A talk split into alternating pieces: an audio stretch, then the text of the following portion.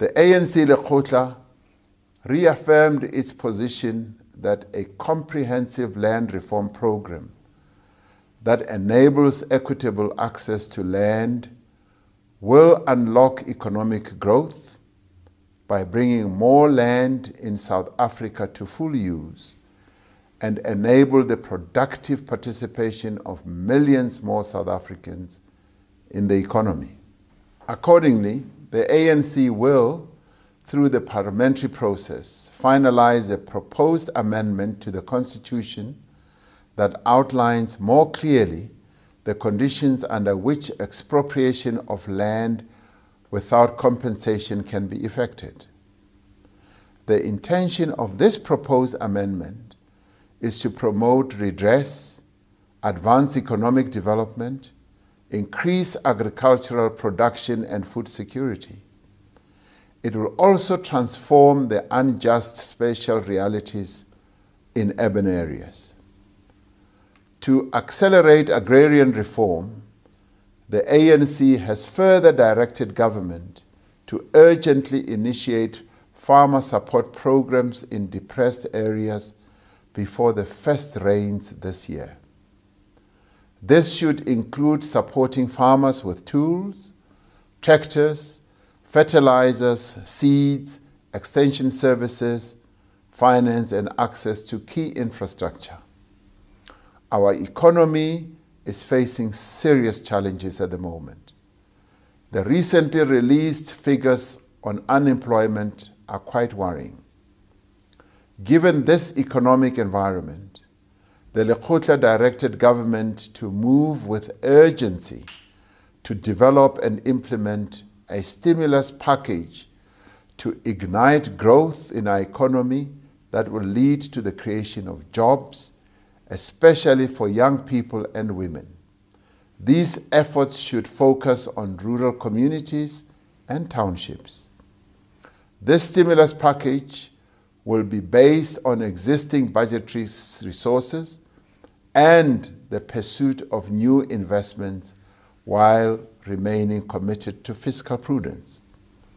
It will comprise, amongst others, on the following increased investment in public infrastructure, increased support for entrepreneurship and employment opportunities for the youth and women, as well as small and medium enterprises trade support measures for sectors such as sugar products affected by big import surges. Ensure that procurement focuses on localization. Training for unemployed young people with the skills necessary to compete in a rapidly changing economy. As deployees of the ANC in government, we have committed that the work to develop this stimulus should start now to ignite growth, to tackle unemployment, and to mitigate the effects of the rising cost of living. We call on all South Africans to work with us in developing a social compact for economic inclusion, economic growth, and jobs for all. I thank you. Fellow South Africans, comrades and friends, the African National Congress has just concluded a two-day NEC Lekgotla in Tshwane. The Lekgotla focused on a number of issues, including the current status of our economy, job creation and land reform. It further engaged on issues of governance, social development, and broader transformation, these will be elaborated on by the Secretary General of the ANC tomorrow. We thought it was important for the President of the ANC to clearly and unambiguously articulate the position of the organization on two matters that are of critical importance to the economy of our country and the well-being of its people. The first is the implementation of the ANC's resolution on land reform. The second is about the current economic environment. On land reform, the ANC applauds our people from all walks of life, including people in the rural areas, farm laborers, the unemployed, the landless, urban residents, farmers, traditional leaders, intellectuals, for expressing their views on this critical matter. Our people have been expressing their views on the land question openly and without any fear or favor. They've been putting forward solutions on how the land question can be resolved. This is the constitutional democracy that we fought for.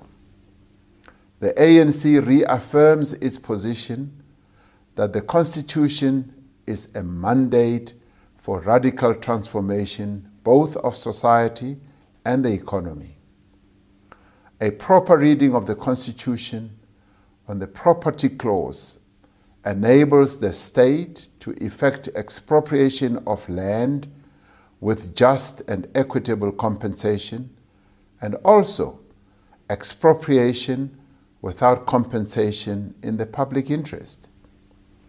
It has become patently clear that our people want the Constitution to be more explicit about expropriation of land without compensation, as demonstrated in the public hearings. There is also a growing body of opinion in our country that the Constitution, as it stands, does not impede expropriation of land without compensation.